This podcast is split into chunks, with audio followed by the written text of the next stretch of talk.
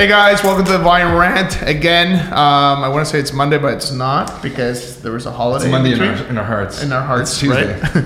uh, Hugo's here with me. You guys know me, and Andy Tran. You, you look pretty nice, man. I'm not gonna lie. Thanks. Not too bad yourself? Oh, come on, I'm casual. You look- he- you guys Chris came from the gym. Guys, Chris came from the gym. Come on, man.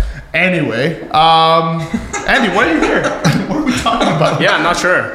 Right, so Andy, Andy uh, was referred to us by uh, one of our realtor partners, and what he does is pretty unique, especially given how hard it is to qualify for a mortgage these days, how hard it is to find a quality investment property. So what Andy and his team do is, and, and again, I think Andy will probably be able to explain that better than me, but they essentially put in legal suites into homes to generate additional cash revenues. You know he always does that, eh? Like he'll ask you a question and he'll answer it himself. That's great. No, no, I want, I want, I want the, the I I just don't want to, I don't want to mess up his, you know, his, his, his thing. But essentially, you know, he's adding second units to properties for investors to force appreciation, improve that uh, cash flow, and find oppor- and when there isn't opportunities, find them, make them happen. So, and do you have anything else to add, or did he just say it all? Uh, yeah, I think you did a pretty good job. So uh, I think I'm done here. Yeah, No, you're no. done. So yeah, I mean that's that's exactly it. Uh, so the so what we do is we do second suites. The majority of the second suites we do are uh, basement apartments because the houses here in Ontario and in Canada in general they Yeah. lend themselves very well, especially those uh, kind of post-war bungalows where you have a good footprint.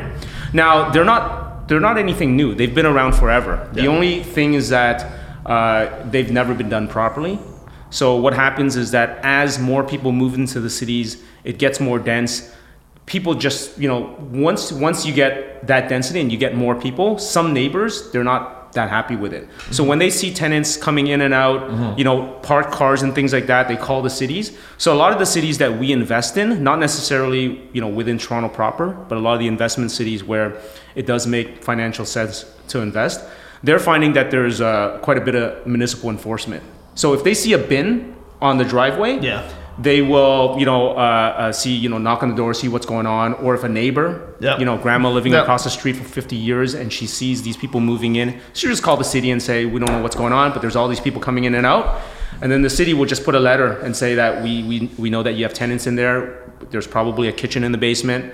So you got to get it done properly. So what I've been doing is Legalize it. Yeah, just just educating people on how to Yeah. do them properly, so that a the value of the product remains high, right? Higher. It's safe, Yeah. Yeah. right? Yeah. Uh, and you're not going to be uh, subject to uh, being shut down because of a neighbor complaint. We also So- forgot uh, better options for financing, significantly better options. Sometimes That's what I hear, the only yeah. reason you can Yeah, yeah. get financing is because it's a legal suite. Yeah, but that, that we're talking after after the project has been done. Yeah. you, you know you wouldn't obviously get any financing advantages before the case. Depends but do yeah. but anyway, um, so let me ask you a question because I know for a lot of viewers it sounds scary. Like, what do you mean I'm gonna do all this? like, I don't even own the property yet. What's going Yeah. on? So let's Yeah. assume I'm a brand new buyer. Right. Right.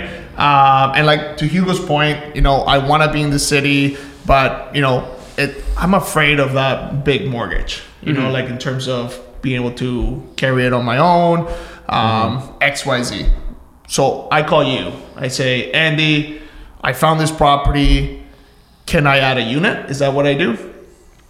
Yes, yeah. So uh, the generally speaking, most cities will allow them now. Like that Okay. was a government mandate that was passed several years ago, where they required all cities uh, in Ontario to have bylaws in place to allow these secondary units. Okay. Right.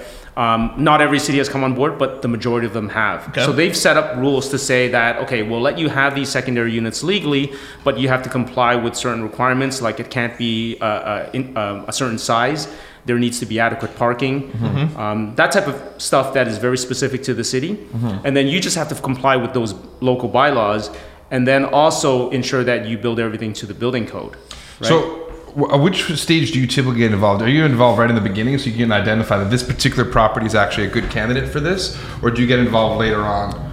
I Do- when I started the business, that I was doing quite a bit of that, uh, but because of the amount of uh, demand, uh, we haven't been able to keep up with uh, a lot of our clients. So, what I try to do is uh, put a lot of information out there. I do a lot of talks with realtors, Yeah. coach them in giving them the right information, so that they can guide their clients to say that you know these five things are you know fit You kind of put together like a bit of a recipe and say, if you follow these sort of guidelines, Yeah. then there might be an option for us to do Yeah, this. but it's, it's never a slam dunk. So Yeah. what I tell people is that you know make sure you there's some contingency so that if worst case scenario if you can't convert it, it still makes sense as a as, a single home, for yeah, instance. yeah, ideally, right? But you know, we, we have a pretty good idea, and then a lot of the clients that we, uh, a lot of the re- realtors that we talk to, we give them the information to say like you need to have certain uh, uh, building height, you need to have parking. So uh, I mean that that's a huge, and I mean huge value add to to realtors for their clients. Even um, even us as mortgage brokers or even financial planners. You know, someone that may may think, hey, I want to move out, I can't afford my my place anymore. Um, they do have some cash, or maybe they have some trapped equity. Um, you know, you could look for a way if if it if it works, obviously, to add some income to the property. Correct.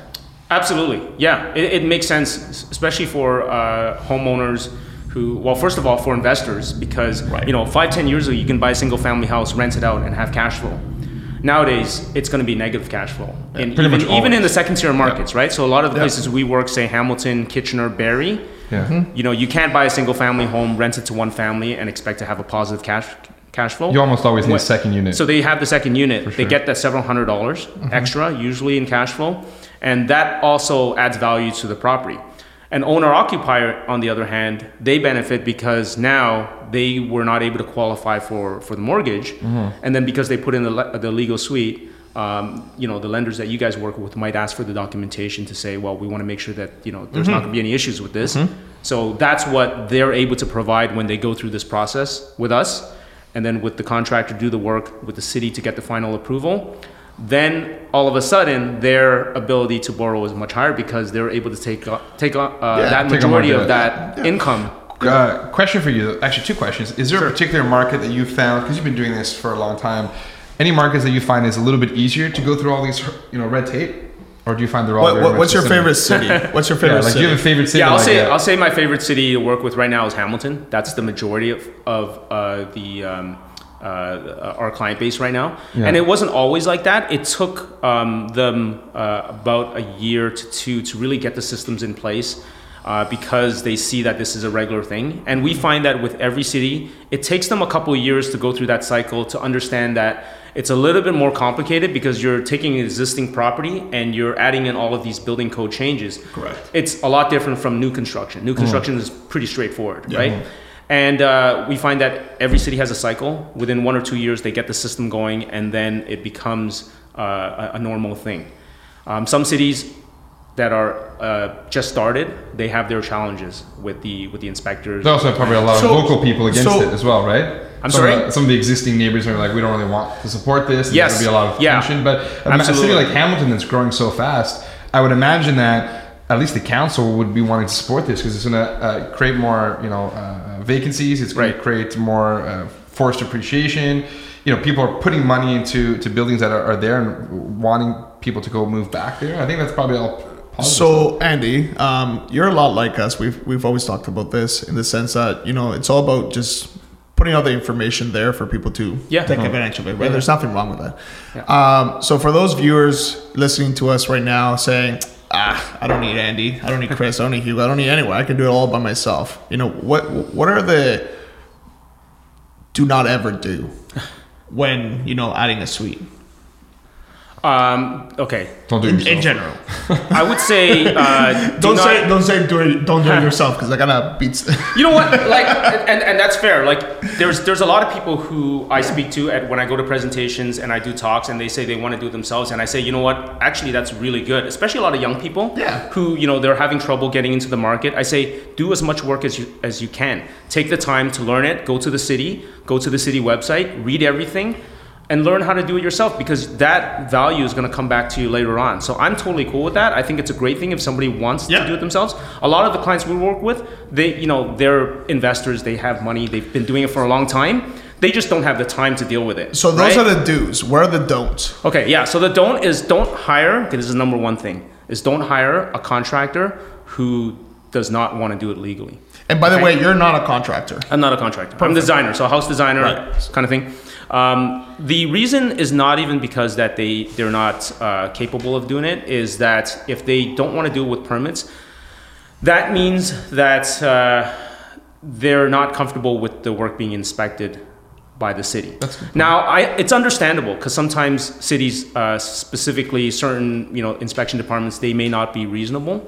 Um, but if you uh, go through that process and it becomes challenging, uh, because the thing is, like, if you want to get it legal, you're going to have to get it done through the city anyways. And if the contractor is resistant with that, but he's going to or she is going to do it anyways, um, you can be certain that when the city comes and does an inspection, they're going to have pushback. That contractor is not going to be happy. They're going to point fingers at the city or mm-hmm. whatever, right? So that's my experience is mm-hmm. that you want to work with somebody who actually has experience with the city because invariably what's going to happen is there's there's going to be issues that come up and they're ready to deal with that, mm-hmm. right? So it really doesn't matter if it's a small contractor or a, or a large contractor. You want to find somebody who's had the experience and gone through that process because then they'll have contingencies. And wants to do it by the book. Yes, exactly. And it's your money at the end of the day, so. So any other don'ts? So the first don't is you know don't work with someone that doesn't want to do things by the book. the second one, any anything else? Uh, yeah, I mean, there's a lot of don'ts. Uh, just trying to think of some of the some of the important ones. Um, I think uh, just uh, also depending on where you are located. Like uh, if let's say you're an investor, it does work. It, it, it is good to work with a city that is conducive to this type of development. The majority of them are because they do recognize that it's uh, it's very. There's a um, need for it. it- it- there's a need for it, and but but It's to their benefit too. but yeah, Yeah. there's an additional tax revenue. Correct, yeah. There are some cities that you know they don't want this type of growth. So work with the cities who are conducive to it because they'll guide you, they'll help you. So, so do your research. It- Yeah. it's not necessarily oh I like you know this town. Uh, let's say Hamilton, because you said you were targeting that market. Just to throw Right. some numbers out there, what would be an average? I, I'm a first time buyer. I bought something in Hamilton. I put down 5% because I want to try and preserve as much capital as possible for a reno. What sort of random, you know, on the low, some sort of a range of numbers to throw in a suite on a typical home you would do in Hamilton? Just to have an idea. Oh, what that's that a that's a very hard question. I, that could be. You mean on a No, like on an a brand new? Average. Yeah. Single so let's family say home in Hamilton, maybe a, a bungalow Sure. or whatever you typically do. so let's What's say the cost? 800. Okay, so your typical one. Let's say 800 to 1,000 square foot bungalow. Yeah. Um, maybe it was uh, it was unfinished Mm-hmm. ever. Uh, or it was, you know, finished in the 1970s, and you got to get rid of the shag carpet and the wood paneling. So you're gutting it and redoing it, The right? disco room. But what, Yeah. what if I so like you're the looking? disco room? I mean, these days you're looking at 80 to 100 to get it done properly. eighty to hundred grand. Yeah. Okay. Yeah. Okay. Fair enough. So so people will say, you know, they'll look at it and say maybe they can get something for, you know, in the in the 450 to 500 range, and then put in the extra Mm-hmm. amount. Um, but we're finding right now that prop uh, s- s- uh, houses that have the proper suite done, um, nicely done, Mm-hmm. you know, they're getting rents in the 14, 15, uh, 100 For that range second suite. for the second suite only, and then plus like. You know, 17, 1800 for the unit. So they're getting uh, income. That's like buying a home basis. for $100,000 and getting Three $1,400. thousand. Yeah, yeah, Yeah, yeah, yeah. So it's like three thousand dollars plus. plus, and I was shocked. Like, you know, three years ago, I was encouraging people to do it. I, th- I said it makes sense because you're gonna get higher rent. You're gonna do it, and then they were actually getting higher rent because they were putting all these nice finishes. Yeah. It looked like a condo, a lot of natural lighting. It looked really good, and then I was like, wow, you're getting fourteen seventy five plus utilities. So I myself was shocked, right? Yeah. Even though I was Yeah. telling people to do these kind of Yeah. things. And um, uh, I, the reason why I think that is is because you have a lot of middle income people who are priced out of the obviously a lot of them are priced out of the buyer's market, and even from the renting standpoint, with where, where rents have gone, a lot of them you know they can't rent an entire house, but yet these second suites they're able to get in access to a certain neighborhood like schools and community centers. But, and but it's like not that. even that. I, I think also, you know, a lot of people going into retirement can no longer, you know, afford their own homes or maybe they want to sell their property. Or they just need to, income. They need to live somewhere or they need some extra income. And I, I'm seeing a lot more. I don't know what you're seeing, Andy, where, you know, parents want to live with their their children, you know, because maybe they're a little Sure. bit older, right? So Yeah. sure, it's a legal suite, um, but, you know, they're 80 years old. They want to be close to family, close to grandkids. Sure. You know, kind Yeah. of the same home, but still separated. Yeah, you know, that's like- exactly what I was just gonna say. Right, Right, close but not um, too close. right. Exactly. So, Yeah. so, and, and you know, it's it's happening a lot more and more. So, There's, I, there's a I, lot of markets. That's a good one too, because they, they were like, we don't need this whole house anymore. I can't take care of it. Right. Let me make a little bit of money by renting the basement off. Sure. And I'll continue living my own home, which Yeah. I'm comfortable with. Yeah, it makes a lot of sense. We have I have a client right now in Mississauga where uh, they want to uh, finish the basement, make it really nice, and they're going to move into there. Yeah. And they're doing a lot of traveling. Like they're going to Asia for six months out of the year. Yeah. They're stay, stay rent out out. of the cold, Yeah. and then they'll just rent the upstairs. Yeah. And the house has been paid off. Yeah. So Makes sense. Well, it's a good Yeah. way to also, Yeah. you know, keep track of your tenant. You know, your tenants normally behave a little bit better if they know Oh, you're down there. Yeah, Right? yeah. Or up there Yeah. or whatever. Um, you also do infills, no? A lot of planning for that, or Yeah, What do yeah. you? So we have a, a spin-off organization right now. Actually, it's, it's called Infill Developments, and uh, we focus on. Do you want to tell uh, people what an infill is? Yeah, absolutely. So infill is uh, essentially a development type of uh, project where you're not really expanding the uh, um, uh, the land. So you're not going into say greenfield developments, but you're taking what's existing in in the the local uh, residential infrastructure. So you're utilizing the same services like sewer systems, utilities, which are very expensive.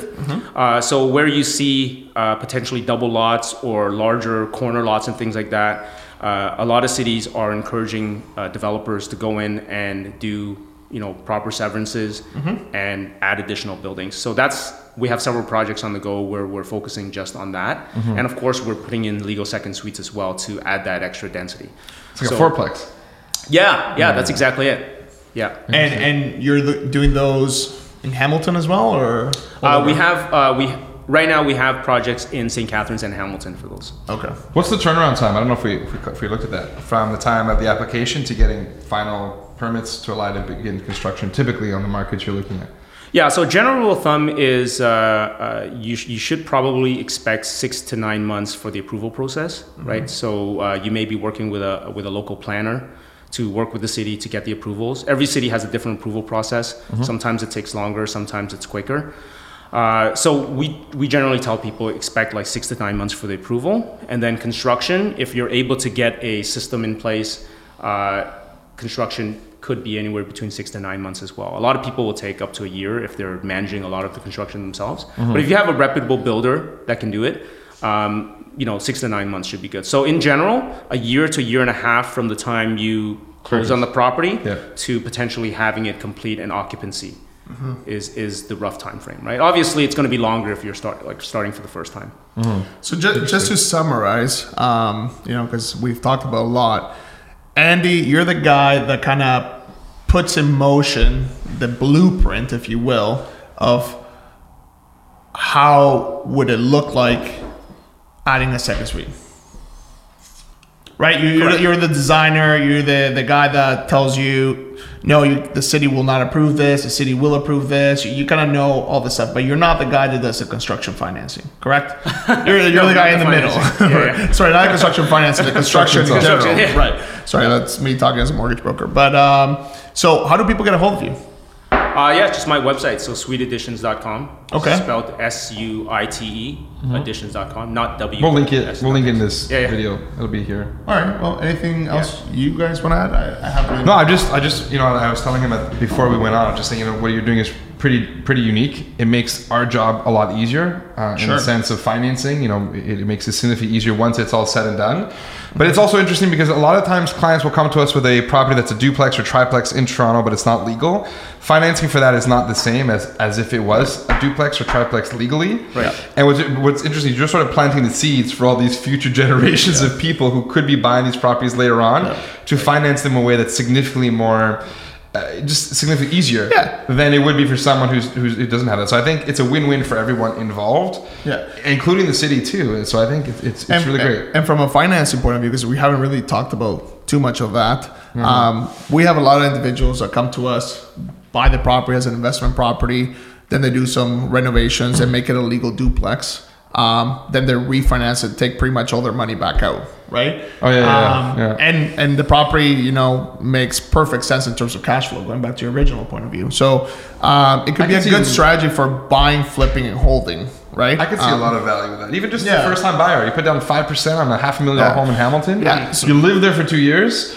Maybe you have a little bit of equity. You can refinance that now to Yeah. potentially do the renos. Now you have a second suite. Now you're helping yourself out. So there's a lot of or even or it. even people that are want to going in as an investment property 20% down right from the get-go but they just can't find that property that cash flows you, you find right? you make one. like you make one that, that's exactly it so Yeah, Stop- you have to create the value. These Stop days. complaining It's that hard there to- isn't any cash flowing properties and just make them yourself. Yes. That's the reality. All right. Awesome, yeah. guys. Thank you for joining us. We'll be back Thanks, next Andy. week. Thanks, man. Cheers. Thanks, Cole.